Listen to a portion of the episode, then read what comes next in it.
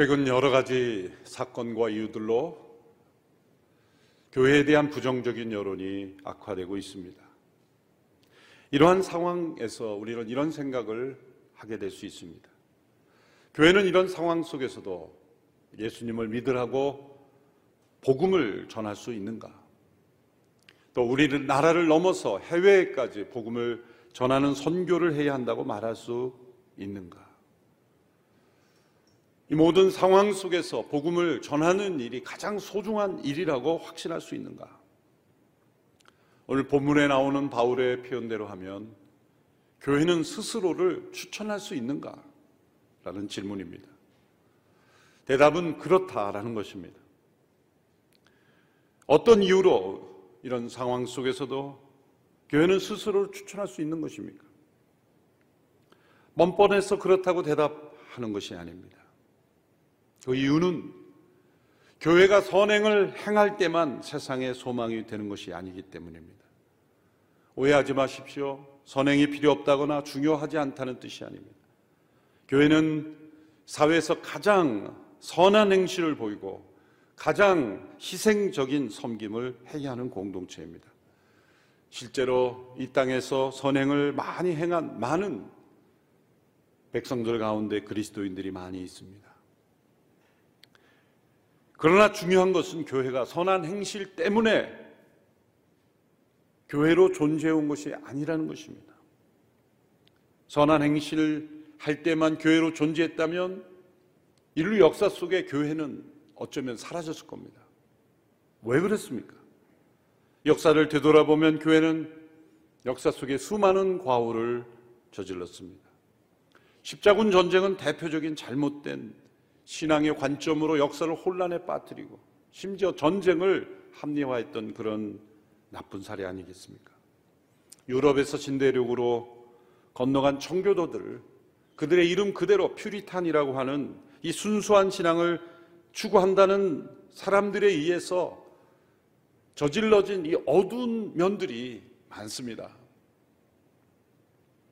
일일이 다 소개할 수는 없지만 매우 율법적인 신앙으로 교회가 정한 그 제도를 따르지 않으면 심지어 몸을 상하게 하고 심지어 고문도 했어요. 그리고 인디안들을 핍박했던 일들. 역사적으로 많은 이단 사이비들이 교회로부터 발생하여 사회를 어지럽혔습니다. 이러한 많은 문제들이 있었는데 교회는 왜 역사 속에서 사라지지 않았습니까? 이러한 문제들에도 불구하고 교회가 역사적으로 존속해오는 이유는 무엇입니까? 그것은 교회가 선한 일을 행했기 때문이 아닙니다. 교회가 전하는 복음이 진리이기 때문입니다. 교회를 통해 전해온 복음이 진리가 아니었다면 교회는 역사 속에 벌써 사라졌을 것입니다. 그 진리와 성도들의 삶의 차이가 얼마나 많이 나느냐의 문제죠. 성도들이 복음의 진리에 합당한 삶을 살지 못한다고 해서 그 진리가 부정되거나 소멸되는 것은 아닙니다. 때로 그 차이가 심하게 나기 때문에 때로는 비난받고 욕을 먹는 것이죠. 그러면 때로 어떤 사람들이 그렇게 생각할 겁니다. 그래서 나는 안 믿는 것이다. 그건 참으로 바보 같은 접근이죠. 믿지 않으면 되는 것 아닌가? 어리석은 판단입니다. 분명 진리인데 어떻게 믿지 않을 수 있고 고백하지 않을 수 있습니까? 그 복음의 진리와 우리의 삶의 차이가 나는 것을 어떻게 좁혀 가는가? 그런 노력을 역사적으로 끊임없이 해왔습니다. 어떤 사람은 이단 사이비들이 많기 때문에 교회가 고백하고 전하는 복음의 진리를 믿을 수 없다고 생각하는 사람이 있는데 이렇게 생각해 보십시오. 사회에 보면 소위 가짜, 짝퉁이라는 제품들이 많이 나오죠. 오리지널이 가짜인 것을 가짜로 만드는 건 없어요. 가짜가 많다는 것은 명품입니다. 그것이 참으로 좋고 사람들에게 인기가 있는 것을 가짜로 만드는 거죠. 왜 역사상 수많은 이단 사이비들이 등장했을까요? 교회가 전하는 복음의 진리가 사람들에게 영향이 없으면 가짜는 생기지 않습니다. 그것이 분명 진리이기 때문에 진리를 모방하여 만든 모조품들이 생겨나는 것입니다. 그러므로 이 모든 상황 속에서 우리는 우리가 믿고 고백하는 또 우리가 전해야 하는 복음의 진리에 대한 확신으로부터 다시 시작해야 하는 것입니다. 고린도 후서를 썼던 바울이 바로 낙심을 이길 수 있었던 힘이 바로 거기에 있었습니다. 그는 자신이 복음을 전하여 세워진 교회들로부터 무자격자 혹은 거짓 사도라는 공격을 받고 있었습니다. 매우 낙심스러운 일이었습니다. 여기서 낙심이라는 단어는 단지 힘이 빠지는 정도가 아니라 포기한다는 뜻입니다. 바울은 여러 번 포기하고 싶은 때가 있었을 겁니다. 그러나 그가 어떻게 포기하지 않았습니까? 그 이유를 우리의 이 상황 속에 우리의 신앙에 적용할 수 있어야 합니다. 그는 두 가지 이유로 자신이 낙심하지 않았던 이유를 말합니다. 첫째는 자신이 받은 이 직분 때문에 낙심하지 않았습니다. 이 직분이란 복음을 전하는 복음의 진리를 전하는 직분을 말합니다. 4장 1절 말씀입니다. 그러므로 우리는 하나님의 자비하심을 힘입어 이 직분을 받은 사실을 생각해 낙심하지 않습니다. 바울이 모든 고난 속에 포기하고 싶은 생각이 들 때마다 그를 지탱해 준 것은 무엇입니까? 이것은 자신이 만든 사상, 자신이 기획한 어떤 철학, 어떤 사람들에 의하여 주장되는 바를 자신이 전하는 직분이 아니었다는 겁니다. 이것은 살아계신 하나님의 아들, 자신이 직접 대면하여 계시를 받은 예수 그리스도의 복음의 진리, 하나님의 자비하심을 힘입어 자신이 이 직분을 받았다는 그 사실, 그것이 그를 지탱해 주었던 것입니다. 교회는 사람들이 일찍이 어떤 지혜로운 사람들이 모여서 서로 제도와 정관을 만들고 또 우리는 이런 이런 내용을 우리가 믿는다고 하자라고 해서 자신들의 믿음의 내용을 만들고 거기에 합한 어떤 질서와 제도를 만들어서 시작한 공동체가 아닙니다. 만일 그러한 인간으로부터 출발한 공동체였다면 교회는 앞서 말씀드린 수많은 역사적 과도로 인해서 역사 속에 벌써 사라졌을 겁니다. 교회가 역사 속에 행했던 많은 과오들이 있음에도 불구하고 교회가 여전히 존재하는 이유는 바로 하나님의 자비하심으로 인하여 세워진 직분의 공동체이기 때문입니다. 교회는 스스로 얼마나 의롭고 자비로운가에 의하여 유지되는 공동체가 아닙니다. 때로 교회의 이론 가운데 사회적으로 비난을 받고 때로는 복음의 진리에 합당하지 않는 세상의 시험과 유혹에 넘어가는 이들도 있습니다. 초대교회 때부터 계속해서 일어나는 문제입니다. 그럼에도 불구하고 교회가 낙심하지 않는 것은 바로 하나님의 자비하심으로 우리가 성도로 부르심을 받았기 때문입니다. 때로 그래서 우리에게 누군가 이렇게 공격할 수 있습니다. 당신들은 위선자입니다. 믿는 대로 살지 못하는 사람들 아닙니까? 그럴 때 우리는 그렇습니다. 우리는 불의하고 부족하고 위선적인 모습이 여전히 있습니다. 우리는 오직 하나님의 자비하심으로 부르심을 받은 사람들일 뿐입니다. 바울에 대한 쏟아지는 이 많은 공격에 대하여 그는 자신이 받은 이 직분이 어디서부터 온 것인가? 그것을 다시 생각했다는 거죠. 하나님의 자비하심으로 부여된 자신의 직분, 그것이 자신이 낙심하지 않을 수 있었다는 겁니다.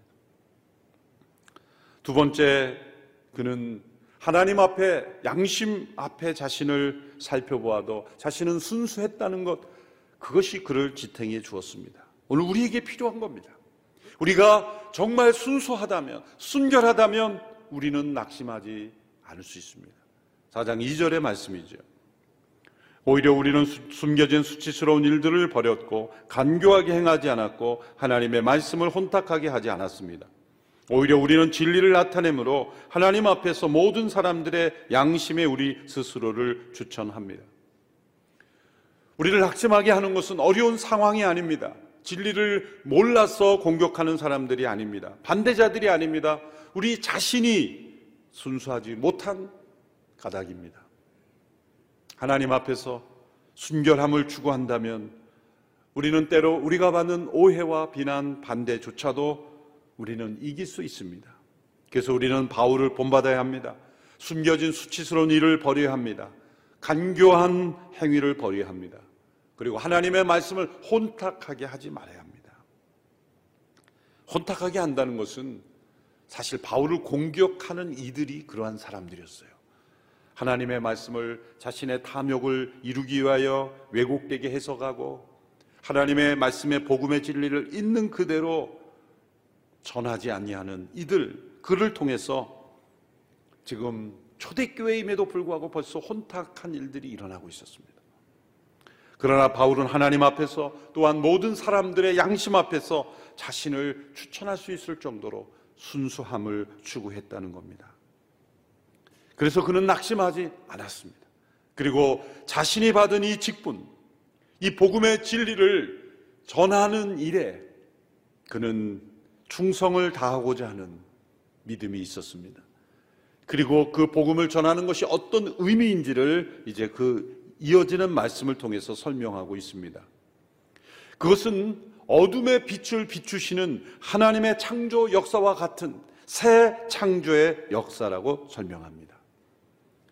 이 하나님의 창조의 빛은 예수 그리스도의 복음을 전할 때 비추어진다고 말합니다. 그런데 이 세상에는 이 복음의 빛이 비추어지지 못하도록 빛을 가로막는 엄청난 어둠의 세력들이 있다고 말씀합니다. 그것은 이 세상의 신들이 그렇게 한다는 겁니다. 그래서 이 4절에 보면 이 세상의 신이 하는 일과 그리고 4장 6절에 창조주 하나님께서 행하시는 일을 대조하고 있습니다.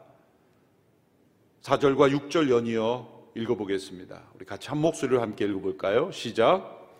그들로 말하자면 이 세상의 신이 믿지 않는 사람들의 마음을 혼미하게 해 하나님의 형상인 그리스도의 영광스러운 복음의 빛이 그들을 비추지 못하게 한 것입니다. 6절.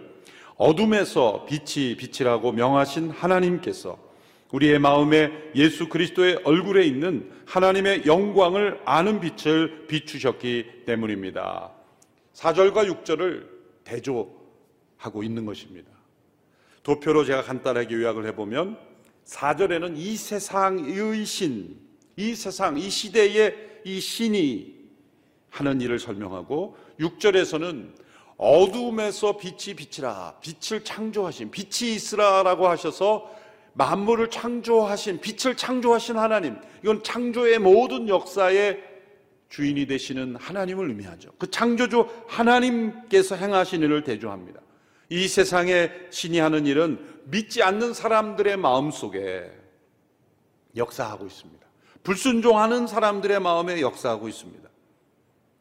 그 결론은 그리스도의 영광스러운 복음의 빛이 비추지 못하게 하고 있습니다.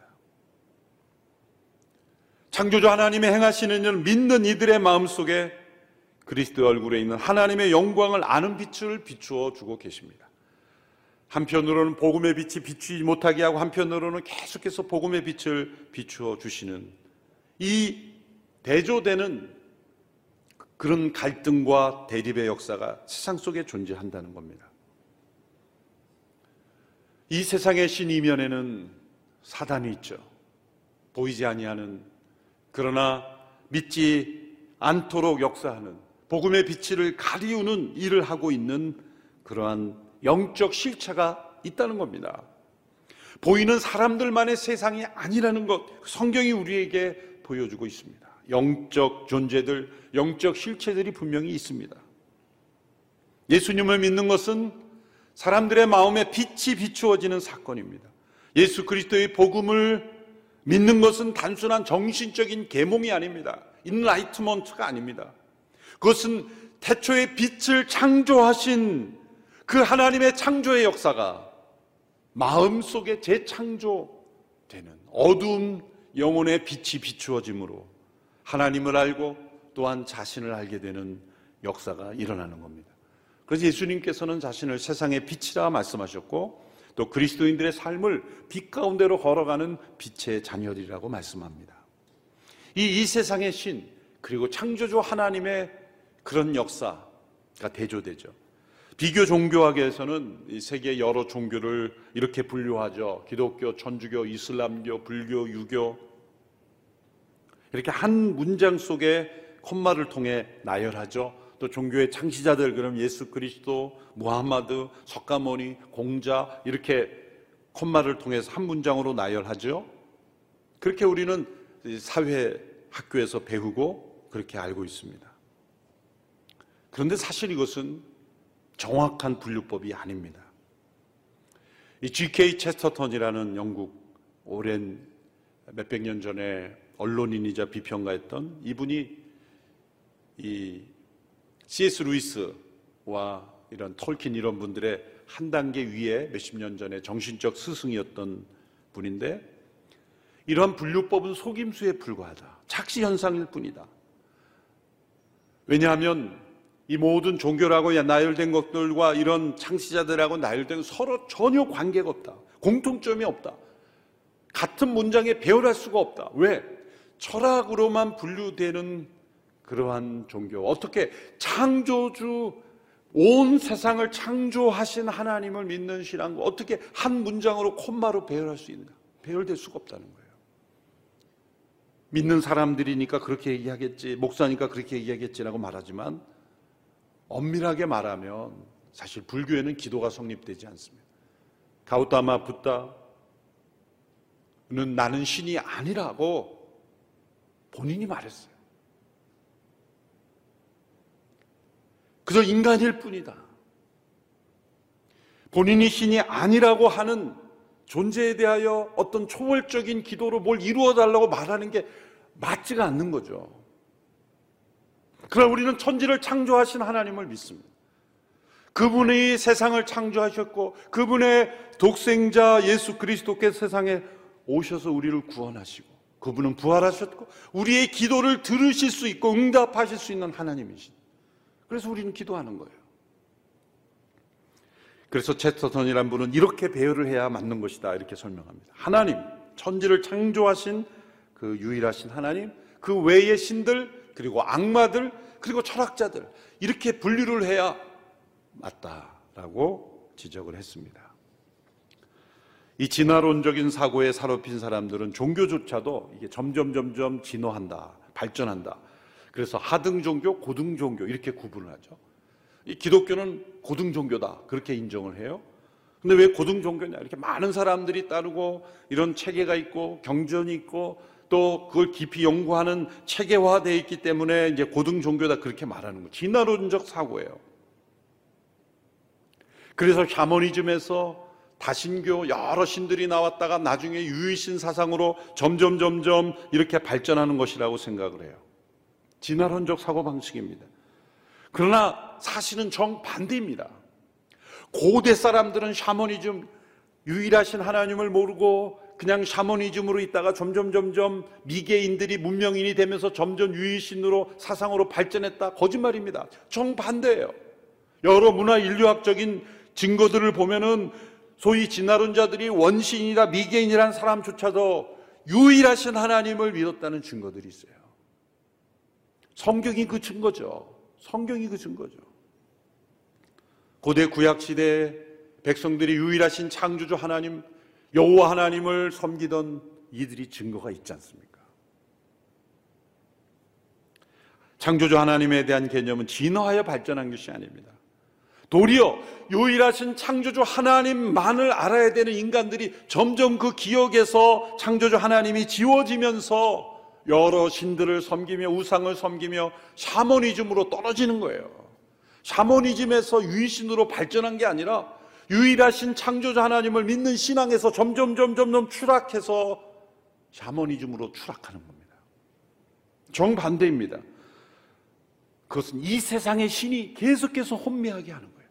유일하신 창조주 하나님을 기억하지 못하게 하는 겁니다. 전도서 11장 마지막에 그래서 이렇게 설명하죠. 내 창조자를 기억하라. 우리의 기억 속에 유일하신 창조자 하나님에 대한 그 기억이 점점점 지워짐으로 이 세상에 수많은 인간들이 만든 신, 심지어 자기를 신으로 섬기고 우상을 섬기고 피조물을 섬기고 바다를 섬기고 산을 섬기고 돌을 섬기고 나무를 섬기고 동물을 섬기고 알지 못하는 신이 있다고 생각하고 샤머니즘에 추락하는 거예요. 이 세상의 신이 사람들의 마음을 혼미하게 하여 진리를 깨닫지 못하게 하는 겁니다. 대초에 하나님이 전지를 창조하시니라라는 그 진리의 말씀으로부터 시작된 그 하나님의 진리에서 떠남으로 사람들이 점점점 이 세상의 신에 의하여 사단의 역사에 넘어가서 샤머니즘으로 추락하는 겁니다. 4장 3절의 말씀 우리의 복음이 가려져 있다면 그것은 멸망하는 사람들에게 가려져 있는 것입니다. 끊임없이 이 세상의 신이 가리고 있는 것입니다. 그러나 말씀으로 전지를 창조하신 하나님께서는 가만히 계시지 않습니다. 어둠의 빛이 빛이라고 명하신 그 하나님께서는 지금도 끊임없이 그 빛을 그 어두운 마음 속에 비추어 주고 계십니다. 무엇을 통하여? 예수 그리스도의 복음의 진리가 전파됨을 통하여 성령님이 그 복음의 진리의 역사함으로 그 어둠의 빛을 비추게 하시는 거예요. 그래서 지금도 복음의 빛이 비추어지고 있는 많은 역사가 일어나고 있습니다. 그래서 예수님은 세상의 빛이라 예수님 말씀하신 거예요. 우리 자신이 빛이 아닙니다. 그래서 우린 빛의 자녀들이라고 불렀죠. 그것은 해와 달과 별이 빛의 발광체 역할을 하는 것처럼 우리는 세상에 비치신 예수 그리스도 그 진리의 빛을 발광하는 발광체입니다. 여러분 햇빛이 없으면 이 지구가 아마 칠흑같이 어둠에 빠질 거예요. 그렇지만 해, 해가 사라졌다 그래도 빛이 사라진 건 아니에요. 해는 빛의 발광체일 뿐이에요. 빛은 근원은 하나님이신 거예요. 하나님께서 빛을 창조하신 하나님께서 해와 달과 별을 통해 우리에게 빛을 전달해 주시는 것 뿐입니다.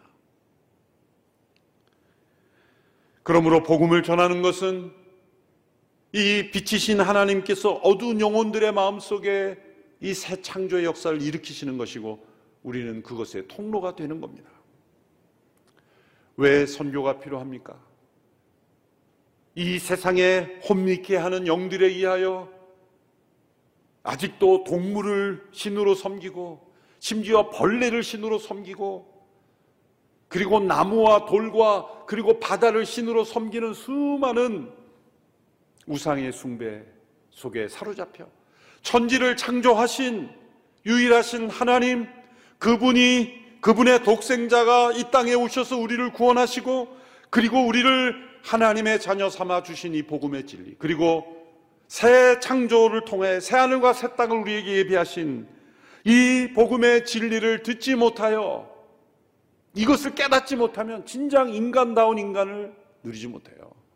정말 인간이 인간다운 삶을 사는 사람들은 창조주 하나님과 구원의 하나님을 경험한 사람들이에요. 참된 인간 존중의 역사가 인류 역사에서 언제 나왔습니까? 성경이 전해지면서요. 말씀이 증거되면서 복음이 증거되는 곳마다 참된 인권, 참된 자유, 참된 인간됨이 회복이 됐어요.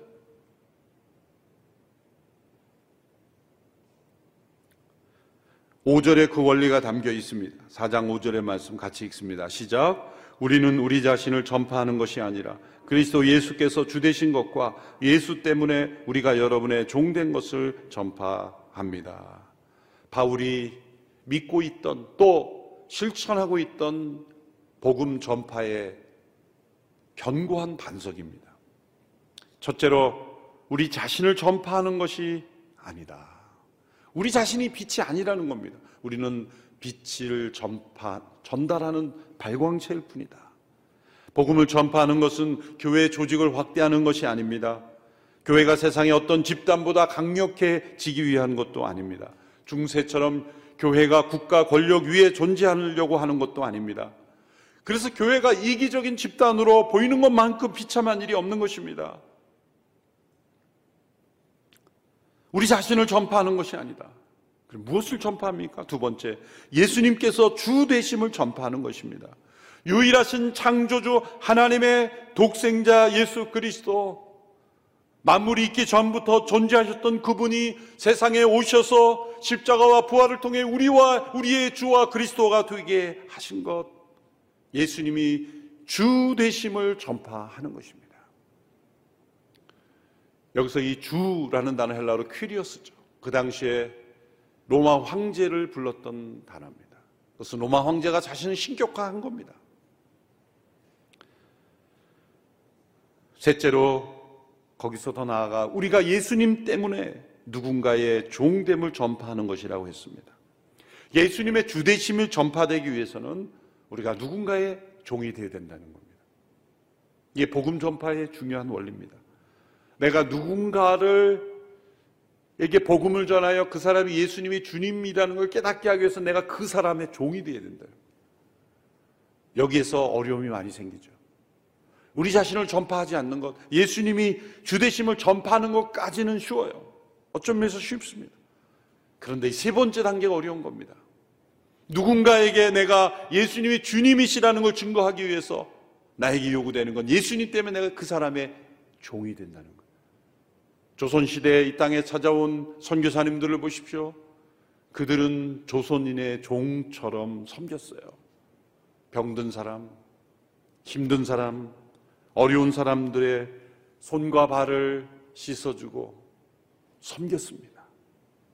종으로서 섬길 그들을 통하여 예수 그리스도가 주대심이 나타났다는 겁니다.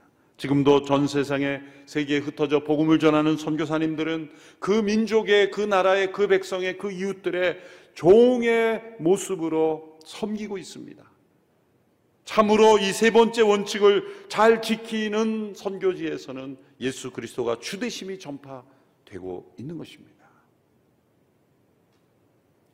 주후 2세기경 로마 엘리트 계층에게 그리스도인들의 특징을 알려주고 싶었던 한 사람의 편지가 있습니다.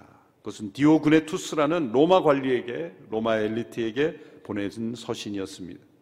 그는 초대교회 그리스도인들의 모습을 표현하였는데 그 초대교회 그리스도인들의 모습을 뭐라고 표현했냐면 이들은 제3의 종족이다 표현했어요.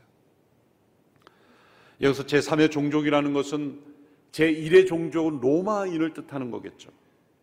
당시에 로마 제국의 주를 이뤘던 로마인들 그들은 다양한 신들을 섬겼어요. 이 세상의 신, 많은 우상들을 섬겼어요. 그 중에 최고의 신은 로마 황제였죠. 그래서 그 로마 황제를 퀴리어스, 주라고 부른 겁니다. 주님이라고 부른 겁니다.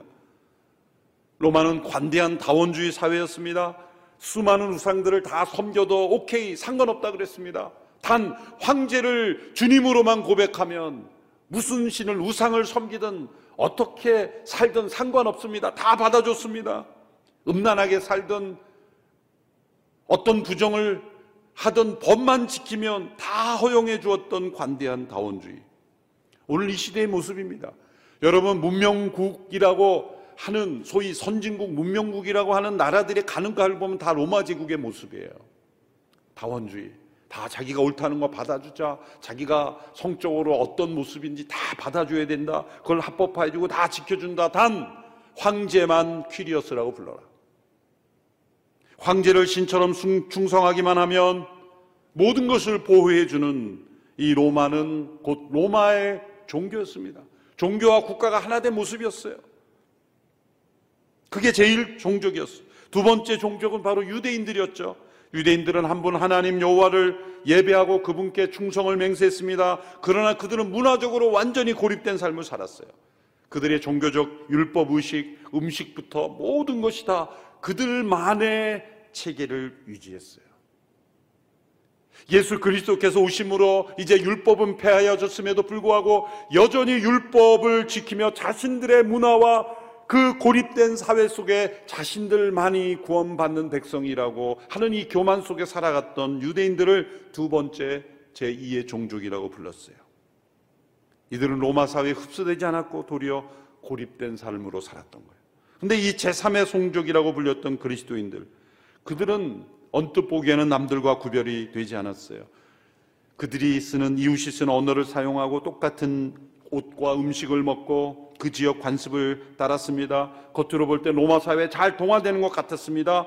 그러나 그들은 로마 황제를 주라고 부르지 않았어요. 로마 황제를 위해 기도는 했지만 로마 황제를 주라 부르지 않았어요. 그래서 마지막 핍박이 시작될 때 이 3세기에 넘어가면서 엄청난 핍박이 이루어졌을 때 그리스도인들을 색출하는 방법은 인사를 던지는 거예요. 당신의 주는 누구입니까? 라 그랬을 때 나의 퀴리어스는 로마 황제입니다. 그러면 그냥 넘어갔지만 나의 황, 나의 퀴리어스는 예수 그리스도입니다. 라고 하면 잡아간 거죠.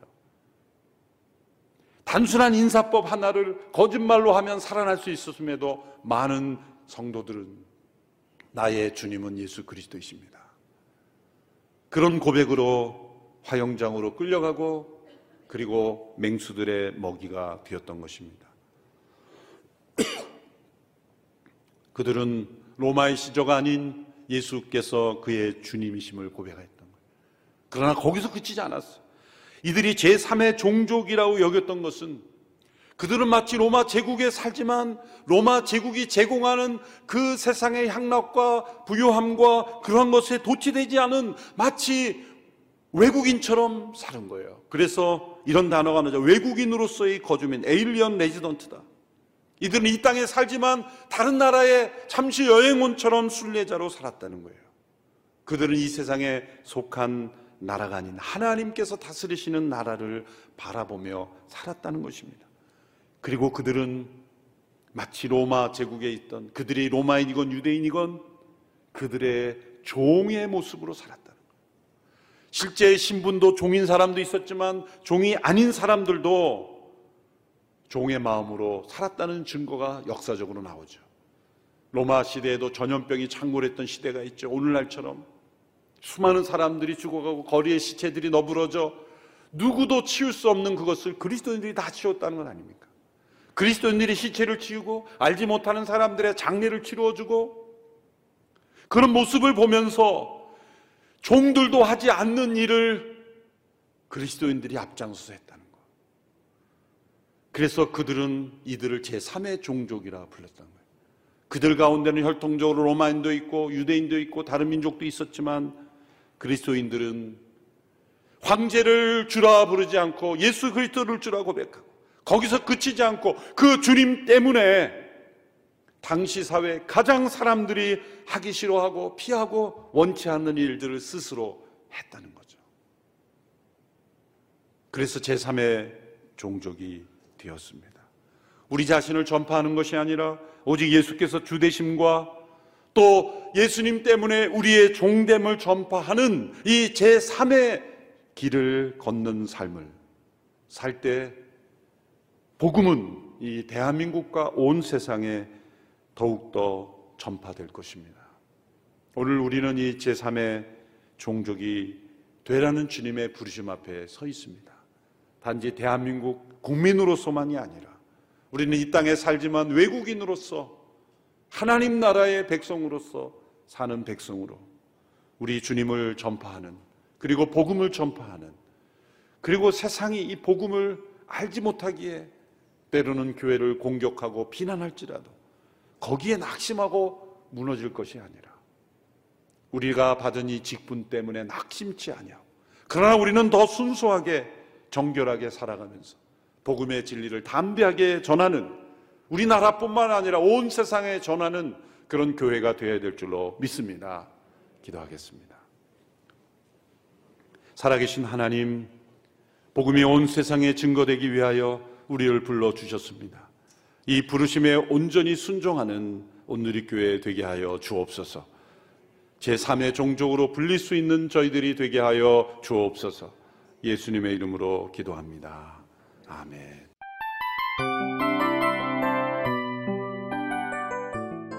이 프로그램은 청취자 여러분의 소중한 후원으로 제작됩니다.